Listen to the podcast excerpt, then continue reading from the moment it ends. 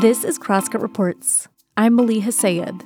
Today, we're taking a closer look at how and why Washington diverts millions in child support away from people receiving public benefits. You know, when you're so poor like I am, I'm all, any money is good money. and Most so, states, including Washington, intercept child support from people who get benefits through the Temporary Assistance for Needy Families, or TANF program.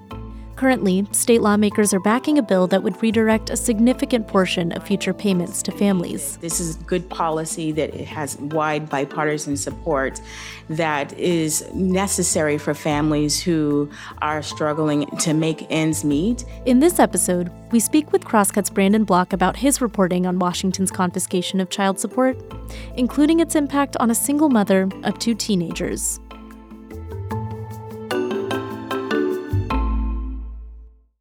So, Brandon, could you tell me a little bit about Amy Roark? Just who she is, where she lives, and her family. Sure. Amy Roark is a mother of two teenagers as well as two adult children. She lives in Vancouver, Washington, outside of Portland.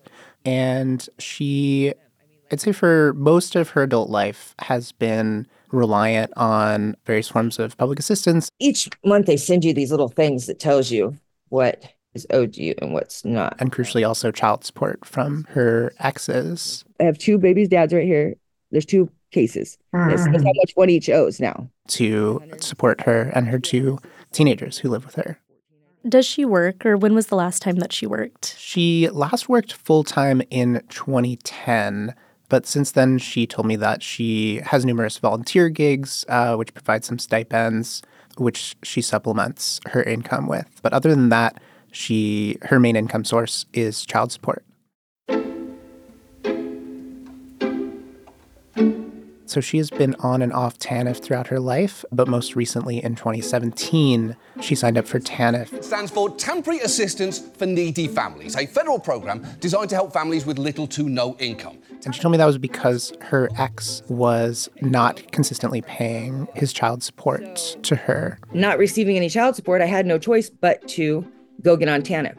Who is kind of the typical person who uses TANF? Yeah, so TANF is, is public assistance, historically known as welfare.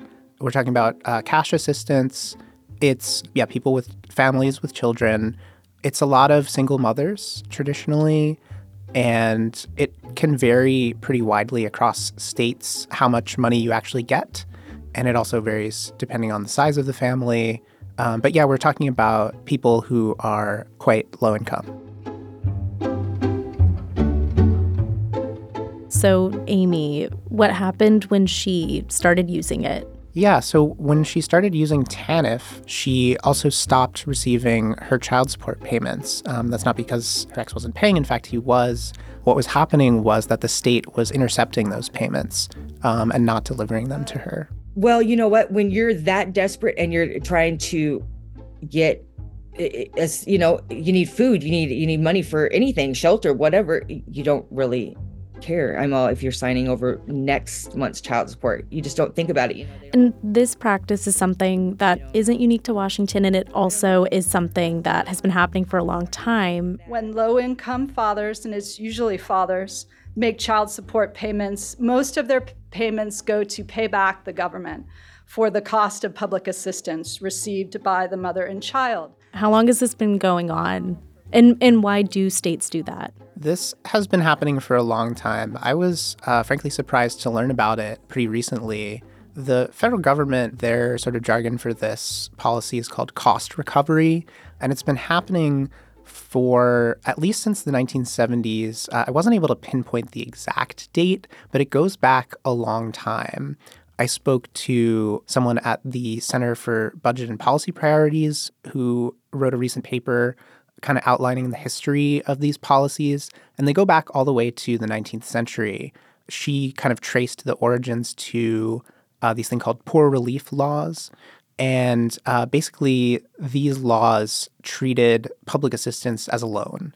And there's an expectation that you're going to pay this money back. And for folks who couldn't afford to repay that debt, they could be sued by the county, they could be imprisoned, or even forced into indentured servitude.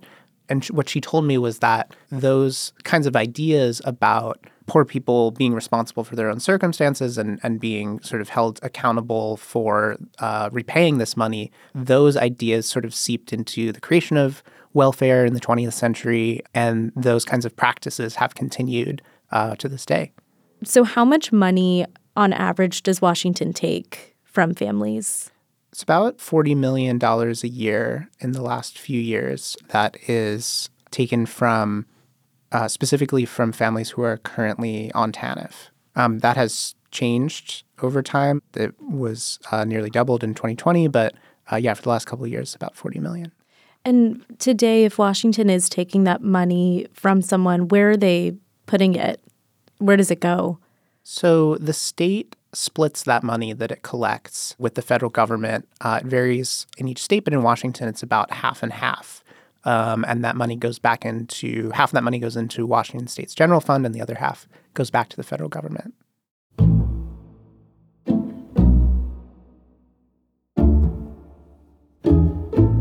In your story, you wrote that the state technically could pass this money along to people who are receiving TANF, but they often don't, and there are incentives to not. What are those incentives?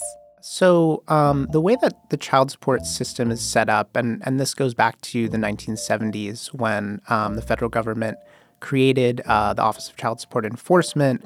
When you sign up for TANF, you are required to sign your rights to your child support away to the state. And so the state collects your child support on your behalf. And states are actually required by the federal government to do this.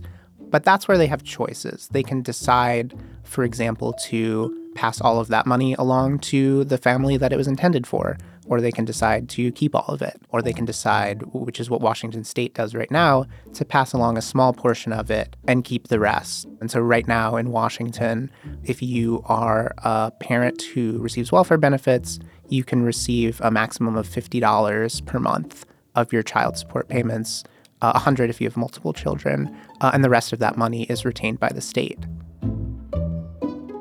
I would like to welcome the prime sponsor to please come and tell us about the bill. And, and right now, lawmakers are trying to address this practice in a bill. What is the bill really targeting, and what would change if it did pass? Yeah, so the bill is an attempt to address part of this problem. So this bill was introduced last session and it's now passed the House twice, but is uh, still working its way through the Senate at the moment. For the record, my name is Amy Roark and I live in Vancouver. I'm here in strong support of House Bill 1652. And what it would do is it would require future payments uh, a portion of future payments to be directed to the families. This bill builds on that and would finally reinstate the child support pass through. It would basically be the the monthly payment amount that the family is supposed to get. They would they would get all of that payment, but they wouldn't necessarily it wouldn't necessarily end the practice of the state withholding money. They could still withhold portions of the child support, for example, that they've determined to be debt that's owed to the state. Um, and there is quite a significant amount of child support that is accumulated as debt. So, what this would do is it would direct a significant portion of future payments to families, but not all of them. And this bill in particular does have bipartisan support. Why is that? Yeah, so it's passed twice out of the House now by wide margins, most recently only three votes against. One of the co sponsors on the bill, Travis Couture, he's a Republican who represents Mason County. And he told me that this policy just doesn't really make a lot of sense. Uh, you know, we're talking about people who qualify for welfare benefits. These are some of the poorest families in our state. This program is intended to help give them a hand up out of poverty. And really, what we're doing, as he described, is we're taxing their child support, which uh, is not really the state's to take in the first place, in his view. And so he described that the folks in his caucus were receptive to the idea of you know this being uh, functioning essentially as a tax on our poorest families. Essentially, taxing child support by giving the state money intended for children is not an effective way to support families in need. You know, the advocates describe this too of, of talking to legislators who maybe didn't even know that this was happening. I think it's really not well known about. And uh, so, yeah, I think we've we've seen across the aisle people being receptive to reforming this. How is the state right now responding to some of these grievances and to this bill? I haven't heard really any outright opposition except for those few members who voted against it. But the state agency that's in charge of child support, um, the Department of Social and Health Services, um, when I interviewed them, they told me, "Yeah, we think this is a good policy." They they haven't like openly come out and supported it, uh, but they told me they do think it's a good idea. However, they also have requested that the bill's implementation be stayed for two years so that they can have more time to upgrade IT systems to help process this new policy. And that has been actually, there's a, uh, in the Senate committee uh, where the bill is currently, there's been a proposed amendment to delay implementation for two years at the request of, of DSHS. We appreciate the amendment put forth by Senator Dhingra that would revise the effective date of the bill to January 1, 2026. So I'm not clear on what's going to happen with that. It was originally supposed to go into effect this summer. Um, and so they've asked for a year and a half delay on it. Thinking back to Amy, I know she's been on TANF a few times before, but could you talk a little bit about just how her life changed once she started using it this time around and, yeah, how she and her family were affected? Yeah, so Amy definitely I would say has has struggled for quite a while. She's been on and off TANF numerous times she told me that um, you know i think it's it's hard to kind of articulate or it can be hard to articulate like how you're impacted by not having money that you never had right? No you know what? I don't know how i've done it and i still i'm all to this day i'm all it's it's it's scraped by. When i say i have no money like i have no no money like nothing. But I, I think for her she kind of described the impact of having these payments intercepted as just kind of losing time with her kids. She talked about how uh, challenging it can be when you know you're always just sort of every day you're getting up and you're just trying to figure out like how am I going to get through this week? How am I going to get through this month? In that way that it can be when you're living paycheck to paycheck and, and every dollar counts. Put it this way: when I finally was eight, when I got the unemployment for COVID, when I got that, I was able to be to live, to be in the present moment with my kids, not to be in fight or flight mode every day, not to wonder how am I going to, how am I going to get their next meal today. She told me that uh, one of the things she does uh, at the end of the month when she is, you know, really strapped for cash is she'll collect metal cans and drive them across the river into Oregon, where you can get a 10 cent recycling fee per can. I can recycle cans for 10 cents a can across the bridge. So that's a lot of the times how I come up with the extra money. That means one big black garbage bag is about 36 bucks. So, yeah, I think this money would have would have gone a long way throughout the course of the time that the nearly 4 years she was on TANF. It was several thousand dollars that she lost uh, because of this policy, and yeah, that would have had a really significant impact on on her life. She thinks. How does the money that she was getting through TANF compare to what she was getting through child support? So, TANF, like I said, can vary. Uh, on average, in Washington, for a family of three, which would, would describe her family, uh, you would get about $700 a month. Her child support order has fluctuated, and child support uh, is extremely variable depending on the income of the non custodial parent, the income of the custodial parent, all kinds of different factors. And hers has been as high as uh, $714, which is what it is now. It's been as low as $40 a month. So that can really vary. Thinking about her life and her own experiences, it sounds like she has often been in a position where she's having to make ends meet without enough money or really stretching herself thin financially. What does she think the future will look like? Uh, does she have hope? What does she think is coming next for her and her family? Yeah, it's definitely, uh, she's definitely been through some hard times. I do think that it's fair to say that definitely if this policy were changed, it would be a, a, a significant help to Amy and, and folks like her. She told me that uh, one of the things she would love to do would be to take her kids on vacation, which is something that they just haven't been able to do. She has always wanted to take them to the Grand Canyon, but hasn't had the money to do that. She said she also has uh, this dream of having a roller skating rink open in, in her town to take her kids to.